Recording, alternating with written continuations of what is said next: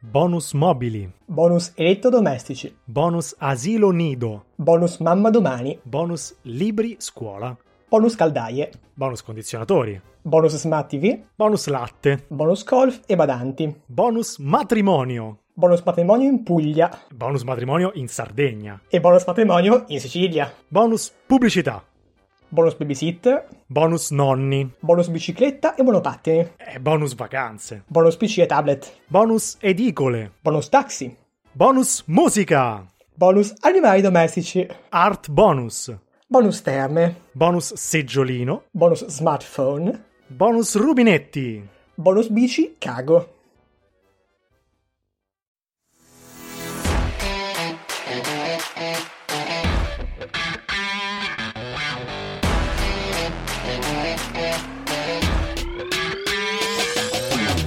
The Geek Generation. Diamoci voce. Per riprenderci il futuro.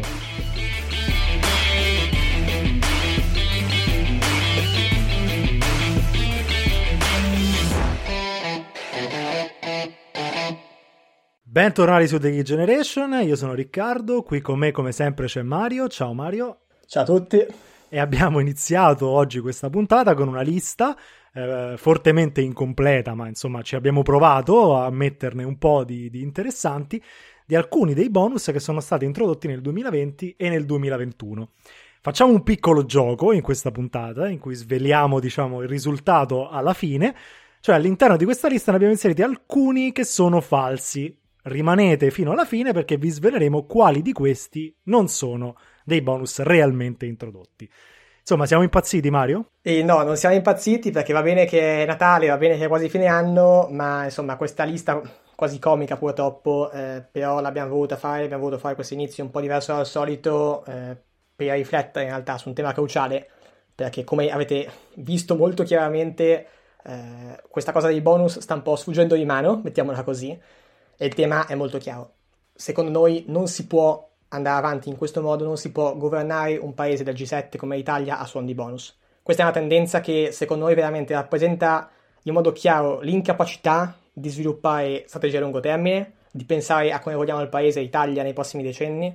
Si continua ad andare avanti con questi 70 bonus perché appunto come dicevi tu la lista che abbiamo fatto noi è eh, diciamo dei bonus più esilaranti se non fosse che sono eh, insomma leggi e decreti italiani però appunto è chiaro che qui eh, che da questo tipo di eh, approccio alla gestione della cosa pubblica è chiaro che non si ha davvero idea di cosa si vuole fare. Sono tutte misure queste ovviamente che vanno di anno in anno e quindi sono misure che creano debito pubblico ovviamente i cui interessi li pagherete tutti voi che ci ascoltate e noi compresi senza avere alcuna utilità economica quindi eh, questa veramente è, è, è, l'immagine di un paese che ha smesso di pensare al suo futuro e va avanti galleggiando, va avanti con queste misure che, che magari servono per il consenso, non lo so, non sono un politico, eh, senz'altro non servono per tornare a crescere e per tornare a guardare ai prossimi anni. Allora, iniziamo col dire che è stato anche abbastanza difficile selezionarne, diciamo, di più esilaranti da introdurre, perché veramente se avete modo di guardare la lista completa vi rendete un po' conto. Sono d'accordissimo, insomma, con tutto quello che hai detto, anche perché, al di là, insomma, degli aspetti eh, purtroppo comici, anche se appunto non c'è niente da ridere, eh, diciamo, ridiamo per non piangere, come, come si fa in queste situazioni. Eh, però al di là di questo, siamo forse in una delle pochissime stagioni storiche in cui abbiamo delle risorse da spendere. E io mi ricordo negli anni passati eh, politici di ogni partito che si lamentavano del fatto che se solo avessero avuto i soldi avrebbero fatto meravigliose riforme. Ecco, ora i soldi ci sono, eh, o almeno in parte ci sono, ci sono delle risorse a disposizione e questo è tutto quello che riusciamo a produrre. È decisamente inaccettabile, più che altro è molto rischioso per noi perché rischiamo a suon di eh, politiche fatte per in qualche modo cercare quando va bene di stimolare un pochino eh, le, le, spese, ma mi viene da dire la cosa forse più eh, ovvia a cui in realtà uno pensa con questi bonus è che alla fine sono modi per veicolare il consenso, perché alla fine di questo si tratta, e rischiamo insomma di buttare via tutte queste risorse, risorse che insomma abbiamo anche faticato a ottenere, che sono anche figlie di accordi storici, eh, quello che insomma chiamiamo no, volgarmente noi ormai in Italia qui il Recovery Fund, eh, però insomma... Eh, dando anche un po' di contesto, non è una cosa che si vede tutti i giorni. No, esatto, anche perché appunto, come dicevi, il Recovery Fund, quello che è il Next Generation EU, è un accordo, come dicevi, storico, eh, che si è raggiunto in occasione ovviamente di quello che deve essere eh, insomma, la ripresa economica e sociale eh, dopo questa crisi immensa che stiamo vivendo, che è una crisi sanitaria, ma è anche ovviamente una crisi economica e sociale. Parliamo di 750 miliardi di euro in totale, in parte saranno debito, in parte saranno eh, quei grants, quindi quelle risorse tra virgolette a fondo perduto, di cui eh, in generale appunto di tutto questo malloppo ben 200 miliardi, miliardi arriveranno appunto all'Italia quindi parliamo di risorse immense che ovviamente in teoria eh, portano a, ai vari accordi anche delle condizionalità. Cioè ovviamente in teoria queste risorse non possono essere spese a caso, devono essere spese eh, per investimenti precisi con eh, delle previsioni chiare sui ritorni di, eh, in termini appunto economici. Eh, quindi è per quello che diciamo rischiamo davvero di eh, avere dei problemi perché è vero che in teoria ci sono queste condizionalità, in teoria ci sono queste eh, norme stringenti intorno a questi soldi eh, di cui ora si parla tanto, però d'altra parte siamo anche in una condizione, come avete visto all'inizio, eh, in cui sembra difficile eh, che la, l'attuale classe politica dirigente italiana eh, possa spendere questi soldi nella, nella maniera migliore e siamo preoccupati per questo. Certo, certo. No, è importante. Noi questa cosa fatichiamo a capirla un po', forse nell'opinione pubblica, ovviamente nella politica peggio mi sento, però anche nell'opinione pubblica, che insomma queste condizionalità ci sono, sono importanti e che è un'occasione da non lasciarsi sfuggire. Eh, il governo italiano in tutto questo ha presentato le sue, diciamo, i suoi programmi no? per spendere questi soldi, che sono all'interno di una bozza, perché noi esattamente come nelle emergenze sanitarie, anche in questi casi viviamo di bozze, cioè il piano nazionale di ripresa e resilienza, che insomma eh, ci è venuto in due bozze, due, due versioni diciamo di, di dicembre, eh, un po' tipo calendario dell'avvento, no? che, che, compare in diverse nuove versioni. Eh, non sappiamo insomma che questa la vers- sarà la versione insomma, che andrà a Bruxelles oppure no, però insomma, delle due l'una, eh, se è questa c'è un po' da preoccuparsi, perché adesso insomma lo vedremo. Se non è questa, siamo di fronte a un ennesimo caso di mancata trasparenza nei confronti dei cittadini ovviamente, ma anche di tempistiche. E poi lo vedremo anche a confronto con, con altri piani, perché queste tempistiche insomma sono veramente gravi secondo me.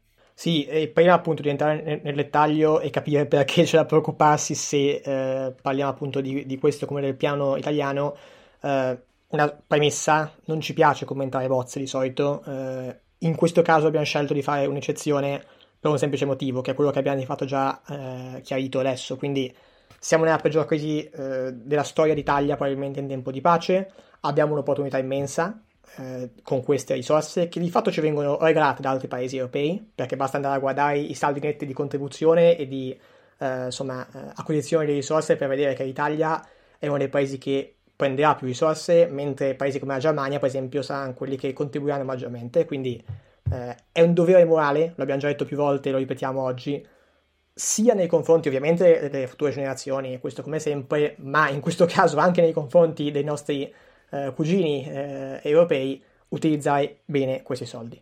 Eh, e appunto adesso andremo a vedere, cercando di insomma eh, eh, capire un minimo questo piano cosa tocca al suo interno, andremo a vedere che sinceramente la situazione invece è abbastanza avvilente e allarmante, visto che comunque siamo ormai a fine dicembre eh, e in teoria, eh, quindi da qui a settimane, se non comunque pochissimo tempo, eh, i soldi dovrebbero arrivare a patto che sappia spenderli. Partirei quindi dalla prima parte che però in realtà insomma eh, sorvolerei abbastanza e una sola cosa mi, mi sento di segnalare a pagina 18 c'è questo bel grafico di stime del Ministero dell'Economia e delle Finanze sull'andamento del rapporto debito-PIL nei prossimi anni, quindi appunto sono stime, sono previsioni. Si parla di un rapporto debito-PIL che arriverà quasi al 160%, eh, cifre enormi, eh, per poi, solito grafico che ormai eh, io vedo da quando ho memoria, Uh, di questo andamento che dovrebbe calare nel tempo per tornare al 135% da, da qui a 10 anni Ora, il problema, e sarò molto breve, è che però io questi grafici li vedo in ogni legge di bilancio da quando ho memoria, appunto. Grafici in cui costantemente, nei primi anni, il debito va su, poi sì, forse eh, tornerà a scendere nei prossimi. Non è mai successo che eh, le previsioni si avverassero davvero, perché basta andare a vedere poi come è andato in realtà il rapporto debito-PIL negli ultimi anni, ora a prescindere dal periodo in cui eh, pre-entrata nell'Unione Europea in generale poi abbiamo sempre avuto delle, dei livelli assolutamente inaccettabili. Eh, quindi anche qui andare a mettere questo grafico, ora speriamo che si avverino queste previsioni, però ecco diciamo che dopo anni in cui le vediamo, eh, insomma ci sarà concesso crederci poco, ecco.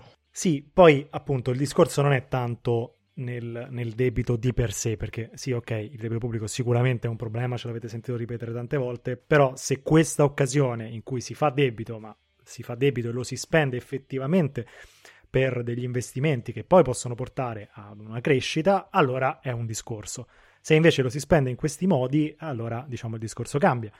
E andando ad esaminare il, il piano, o comunque la bozza del piano, la paura di, di, essere di fronte all'ennesimo documento vuoto purtroppo trova tantissima conferma perché intanto la lunghezza dei paragrafi dedicati ai vari temi è direttamente proporzionale all'importanza che si dà ai temi nel dibattito pubblico e qui potete già capire come finisce per noi giovani, finisce male, faccio un piccolo spoiler di come proseguirà la puntata perché è la politica no, de- degli hashtag, cioè non si programma una strategia dove effettivamente c'è un problema, ma la si programma dove si sente tirare il vento nell'opinione pubblica. E quindi, insomma, eh, questo torno anche un po' a quello che ci diciamo sempre, tocca anche a noi stare in qualche modo a fare in modo che il vento tiri dalla nostra parte. Le parti che ci interessano maggiormente, perché poi ovviamente non vogliamo commentare tutto il piano, primo perché insomma non ne abbiamo le competenze, perché si toccano tantissimi temi, e anche perché altrimenti facciamo tre ore di puntata, insomma non mi sembra il caso. Però diciamo sono il paragrafo 2.4 che è istruzione e ricerca, il paragrafo 2.5 che è quello su giovani, parità di genere, coesione territoriale e altro. E già insomma dalle premesse in cui si mette un grosso calderone tutto insieme, diciamo esatto. no, no, non ce la caviamo benissimo, però andiamo avanti. Io trovo abbastanza imbarazzante che da una parte nell'analisi del piano, che devo dire non è neanche fatta male, eh, si riconosce che insomma le ricadute economiche dell'epidemia eh, hanno avuto un impatto sul mercato del lavoro, si usa la parola notevoli, quindi insomma si riconosce diciamo, un certo impatto di una certa entità fra i lavoratori con contratto a tempo determinato, specialmente i giovani, e i lavoratori autonomi. Quindi da un'analisi di questo tipo uno pensa che la maggior parte del piano sarà dedicato ai giovani o comunque una grossa parte, una grossa fetta delle risorse sarà impiegata in quel modo. E invece no, perché allora i giovani nel piano sono menzionati solamente 21 volte, eh, la maggior parte delle volte peraltro nella parte in cui si prende atto del problema, quindi non tra le soluzioni, ma tra i problemi. Sì, e peraltro 21 volte su 120 pagine di piano, quindi non è 21 volte una no, no, pagina. Esatto. Cioè... Esattamente. E le soluzioni che invece vengono dedicate a loro sono di un livello abbastanza oltraggioso. Proviamo a scendere un po' nel dettaglio su questa parte perché è importante, secondo me. Sì, eh, come dicevamo appunto, sezione 2.4, quindi istruzione e ricerca. Di nuovo, si parla di. Eh, si inizia con le belle parole perché eh, si parla di contrasto ai divari territoriali, si parla di potenziamento della didattica e eh, delle materie STEM, si parla di valorizzazione degli ITS. Ora, se ci seguite da un po', ma anche non, da tanto in realtà, capirete che queste cose sono battaglie che eh, insomma, noi portiamo avanti, cerchiamo di portare avanti nel nostro piccolo da eh, sempre, da, da, quando siamo partiti. Quindi è ovvio che come idea, eh, eh, insomma, sono cose che ci piacciono, sono cose che condividiamo. Il punto però è nel come poi porti avanti queste battaglie, perché qui, se andate a leggervi appunto questa sezione, e vi invitiamo a farlo perché davvero purtroppo è, a volte prendere contatto delle cose è necessario è pieno di belle parole, non c'è mezzo numero, non c'è mezzo obiettivo concreto, non c'è mezzo piano d'azione. Ora, io, a me spiace perché in questa puntata saremo molto più alterati del solito, diciamo così, è molto, uh, insomma, meno politically correct, però uh, siamo arrivati a un punto in cui certe cose è bene dirle.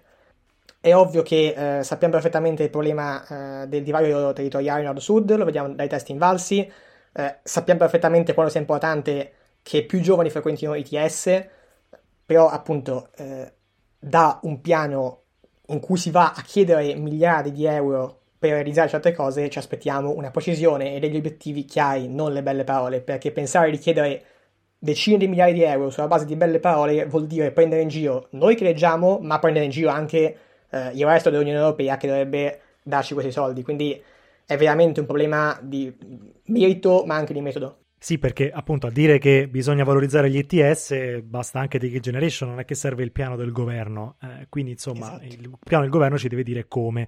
Ed è un po' il leitmotiv di tutto quanto il resto del piano. Cioè io adesso faccio due esempi che insomma mi stanno particolarmente a cuore. Uno è, ehm, parla dei programmi di ricerca e sviluppo. Allora io ve la voglio leggere questa parte perché veramente se avete visto il film di Amici miei magari probabilmente vi può ricordare una battuta del film. Rafforzamento della filiera di ricerca e sviluppo nel sistema universitario ed economico attraverso i partenariati allargati per lo sviluppo di progetti di ricerca di base, gli accordi per l'innovazione, il finanziamento di progetti di ricerca di giovani ricercatori e l'accelerazione di investimenti in ricerca e sviluppo da parte di PMI e start-up. Cosa vuol dire? Io non sono riuscito a capire, l'ho letto tre volte. Cioè, con che fondi in che modo, quali PMI, quali, spa- quali start-up, quali sono i parametri di valutazione dei progetti? Niente, non si sa nulla. Come misuriamo se la misura ha funzionato oppure no? Zero.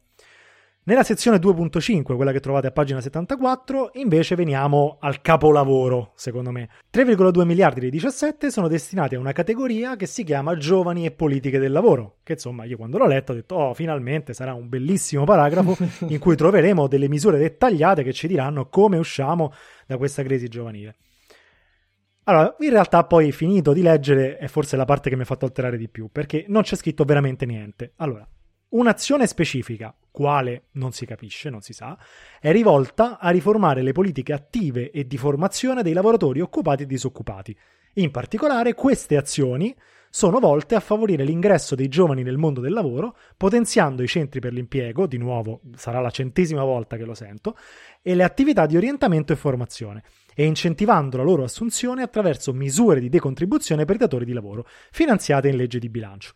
Inoltre si vuole aumentare quantità e qualità dei programmi di formazione continua alla popolazione in età lavorativa, anche al fine di favorire la mobilità del lavoro tra imprese e settori produttivi. In sostanza, scusa se, se lo dico così, ma una supercazzola in cui si scrivono dei desiderata, cioè si vuole aumentare quantità e qualità dei programmi di formazione e favorire la mobilità del lavoro grazie, e non aggiungo altro perché sennò è poco radiofonico, eh, eh cioè, si indica un metodo generico, riformare i centri dell'impiego, che eh, ribadisco sarà la centesima volta che lo sentiamo, e non si dice nulla sul come, come tutto questo deve avvenire. Cioè io in un piano del genere mi aspetto una ricetta che mi dica come queste cose che sono auspicabili, ma che lo so da solo che sono auspicabili, vengono realizzate in pratica e come questo forse più di tutto il resto, viene distribuita la spesa di questi 3,2 miliardi. Quanti vanno al potenziamento dei centri per l'impiego? Quanti vanno alla formazione? Quanti vanno all'orientamento? Non sappiamo niente.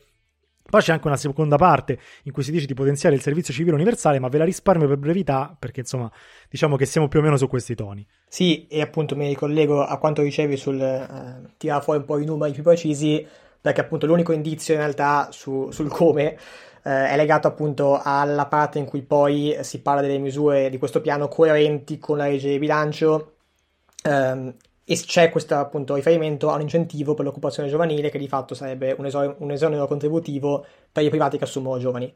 Anche lì, cosa ottima, l'avevamo già commentata ai tempi, ehm, però appunto fa un po' impressione vedere la differenza tra eh, questa serie di belle parole nel, del piano e poi l'unica riferimento alla realtà eh, che abbiamo già chiaro è questo esonero contributivo, che va bene, ma appunto è un po' meno di quanto si diceva, ecco, mettiamola così.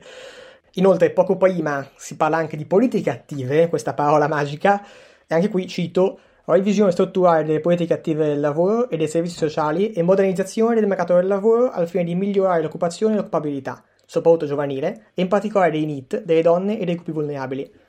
Ora di nuovo, NIT, argomento di cui parliamo tantissimo, donne, argomento di cui, quindi occupazione femminile, argomento di cui parleremo sempre di più eh, anche in futuro, tutte tematiche fondamentali che proprio per questo non possono, non è accettabile per quanto mi riguarda che si affrontino con tre fasi messe lì, perché sembra veramente una presa in giro, ripeto, è palese che siamo più alterati del solito, ma eh, ci sentiamo presi in giro, lo dico molto sinceramente. Sì, sì, io arrivo alla fine di queste frasi che hai letto tu e dico, e quindi? E quindi come? E non c'è una risposta a questa domanda. Comunque, per andare avanti, perché se no veramente eh, rimaniamo troppo focalizzati, ci sono altre cose, altri punti interessanti per il resto, insomma, del piano, eh, in cui i giovani sono citati, secondo me qui veramente a sproposito, solo perché bisognava metterli in mezzo. Due in particolare mi hanno colpito. La prima, le pendenze nella giustizia, cioè sono riusciti, diciamo, a, a inserire comunque i giovani in un problema che è un grosso problema del nostro paese, perché ribadisco, sull'analisi dei problemi siamo anche messi abbastanza bene, eh, che mancano le soluzioni il problema. Eh, si cita qui un ampliamento delle possibilità di ricorso ai tirocini formativi, esperienza già collaudata e risultata positiva per gli uffici, sia per l'effettiva valenza formativa che hanno garantito ai giovani che vi hanno preso parte, che per l'indubbia efficacia che le presenze di tirocinanti ha dato all'ordinaria attività dell'ufficio. Adesso, al solito, ai giovani si pensa quando bisogna tappare i buchi di inefficienza in altri settori cioè qui stiamo parlando dell'efficienza della giustizia, compaiono i giovani che devono fare dei tirocini, si spera retribuiti almeno, eh, per tappare i buchi nelle, nelle inefficienze degli uffici della giustizia. Di che cifre parliamo però anche qui? Questa esperienza già collaudata, positiva, dall'indubbia efficacia, lo è stata per chi? Ci sono dei numeri a, di, a supporto di questa affermazione, delle cose che possiamo guardare? Non, non è dato saperlo, siamo, siamo nel, dobbiamo fidarci di, di, quanto ci viene detto, ma sappiamo che i problemi che sono rimasti finiranno grazie all'introduzione dei tirocinanti. Poi la seconda c'è sulla digitalizzazione della PA che te la lascio perché qui se no io veramente do di matto. Sì, esatto, perché anche qui in realtà il fil rouge è sempre quello perché si parla di eh, appunto digitalizzare la PA, c'è anche qui una parte su questo che ve la risparmiamo eh, nella, su- nella, sua interezza perché vabbè eh, avete capito un po' eh, di cosa parliamo, però citiamo queste tre righe eh, per far capire anche lì che visione si ha dei giovani, perché si dice a tale azione di diffusione delle competenze e contrasto all'esclusione digitale. Sarà d'ausilio il coinvolgimento professionale di circa 4.500 giovani aderenti al servizio civile digitale che verrà all'uopo avviato.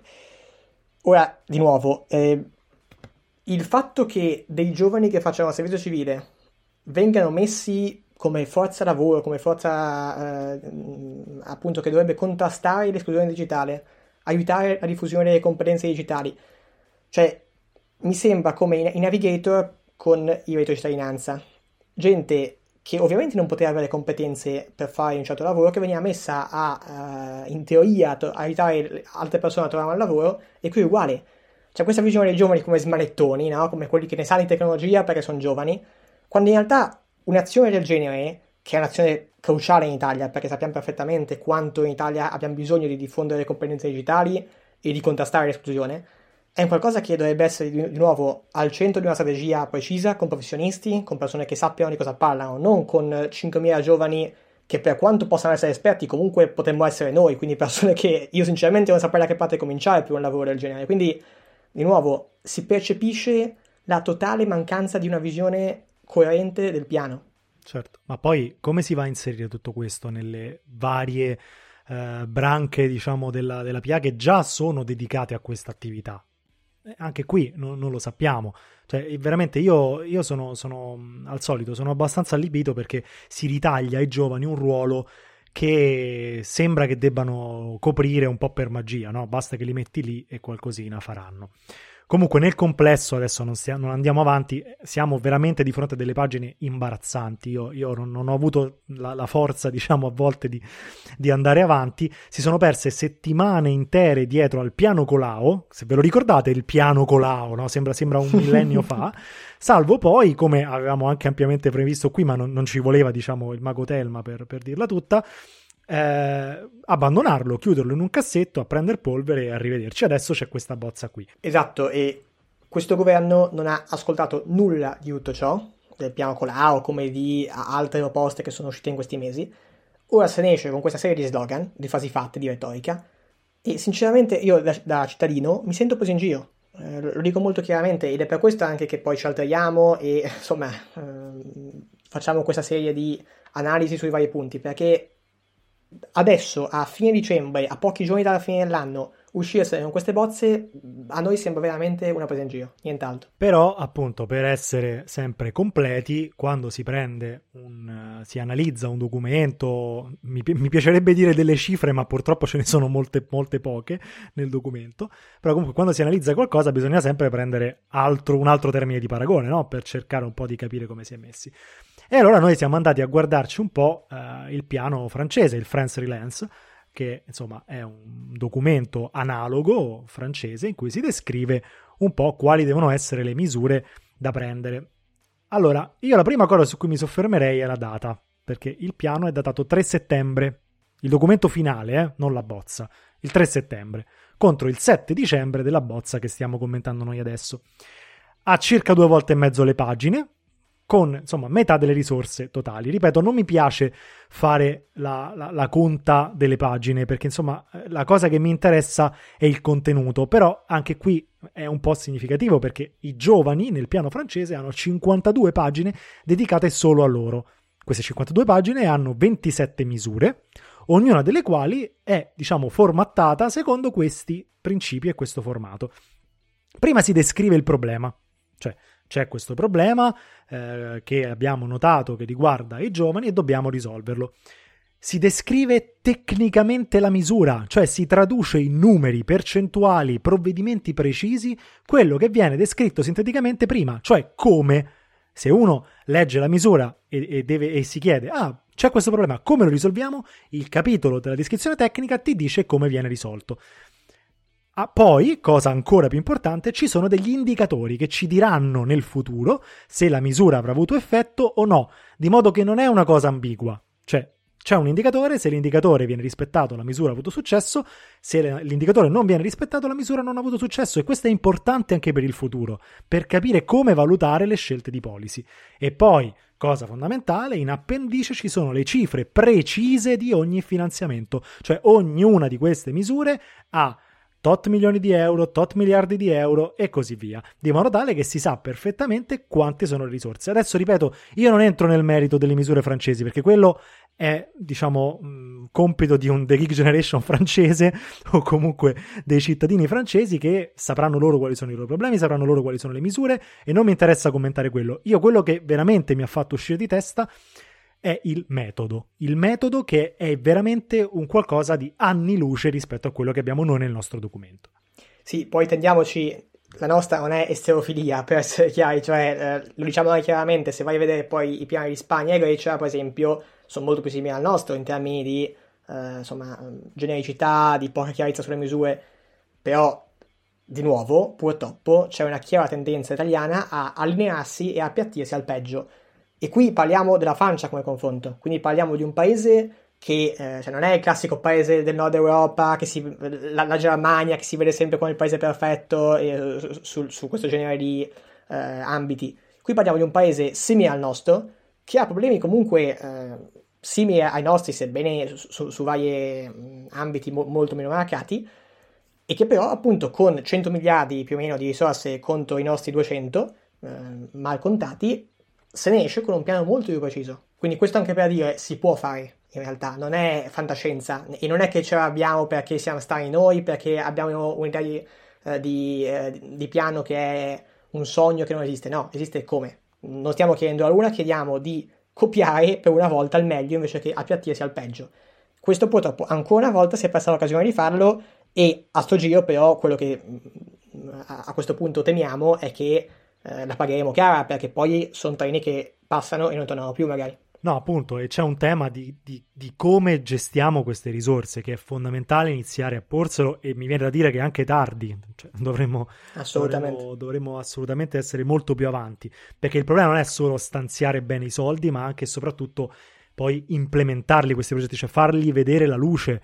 Cioè, noi siamo in un paese che cronicamente non riesce a spendere i fondi UE e questo è un problema e questo problema si presenterà in misura ancora maggiore se insomma andiamo avanti come questa bozza ci fa in qualche modo presagire. Ecco perché, cioè, a differenza di quanto si sente in giro, no? io sento tem- sempre eh, discorsi del tipo non importa chi gestisce questi soldi, non importa, basta che andiamo avanti, basta che andiamo avanti. No, è importante, è importante sapere chi gestirà questi soldi, come li gestirà, in che misura, perché insomma la governance conta, conta tantissimo e non possiamo più permetterci di aspettare. Le premesse non sono buone, come al solito purtroppo mi viene da dire, ma insomma continueremo un po' a seguire questa, questa situazione per cercare di capire se magari la musica cambierà, chissà con che governo, perché poi insomma c'è anche questo tema, però vedremo. Bene, siamo giunti ormai in chiusura dopo questa analisi eh, assurda, mi viene da dire, ma necessaria eh, eh, di questa bozza, di questo piano nazionale di ripresa e resilienza.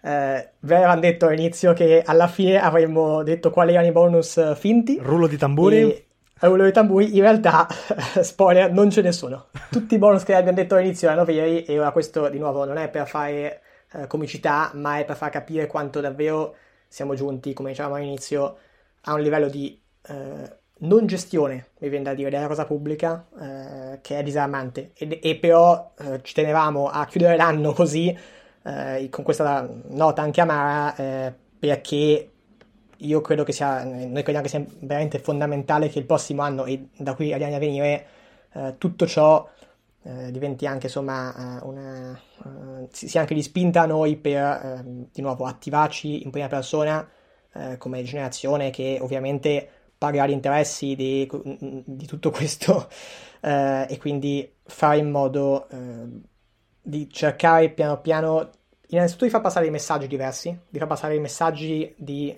maggiore serietà, di maggiore si dice tanto accountability, quindi quello che dicevamo prima sulla governance, cioè di maggiore chiarezza su chi gestisce le risorse, come vengono gestite, con che tappe di eh, realizzazione dei progetti.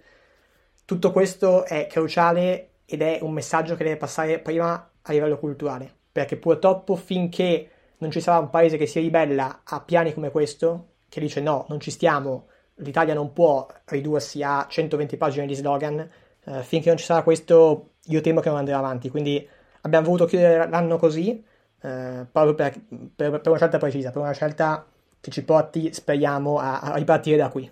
Certo, e perché dipende anche da noi, dipende anche da voi, cioè diffondete questa, adesso questa puntata, ma, ma in generale, insomma, anche il piano, lamentatevi, parlatene con, con, i vostri amici, con le persone che avete intorno, fate sapere quanto poco dettaglio c'è in questo piano e quanto invece sarebbe necessario, perché eh, se invece, diciamo, facciamo passare tutto sempre sotto traccia, sempre rimanendo poi ancorati nel dibattito sempre sul, sul sesso degli angeli, poi alla fine non, le, le, cose non accadono e se le cose non accadono poi è inutile che ci lamentiamo del fatto che siamo messi in questa situazione. Insomma, ci scuserete per magari il lato un po' comico che, che è emerso in questa puntata, ma insomma Riteniamo anche che la comicità risieda, risieda in altri posti attualmente, non, non, non, in The Kick Generation, però insomma abbiamo cercato in qualche modo di, di darvi una, una, panoramica, cercando di parlare con un tono il più possibile leggero di un tema che insomma è molto molto importante. Io vi ringrazio molto per, per averci seguito, diffondete insomma questa puntata, eh, continuate a seguirci sui, sui, social, in particolare sulla nostra pagina Instagram, su Spotify, su Apple Podcast, insomma su tutte le piattaforme che ormai conoscete bene. Vi ringraziamo insomma per questo primo anno di The Key Generation che si chiude eh, oggi, ma insomma ri- si rilancerà nel, nel, mese di gennaio non vi abbandoniamo, torneremo assolutamente il prossimo anno con tantissimi eventi. Speriamo da poter fare anche offline, visto che insomma la situazione è... si spera vada migliorando. Vi ringrazio ancora una volta, vi saluto, vi do appuntamento al prossimo episodio e ricordate, diamoci voce per il benessere futuro.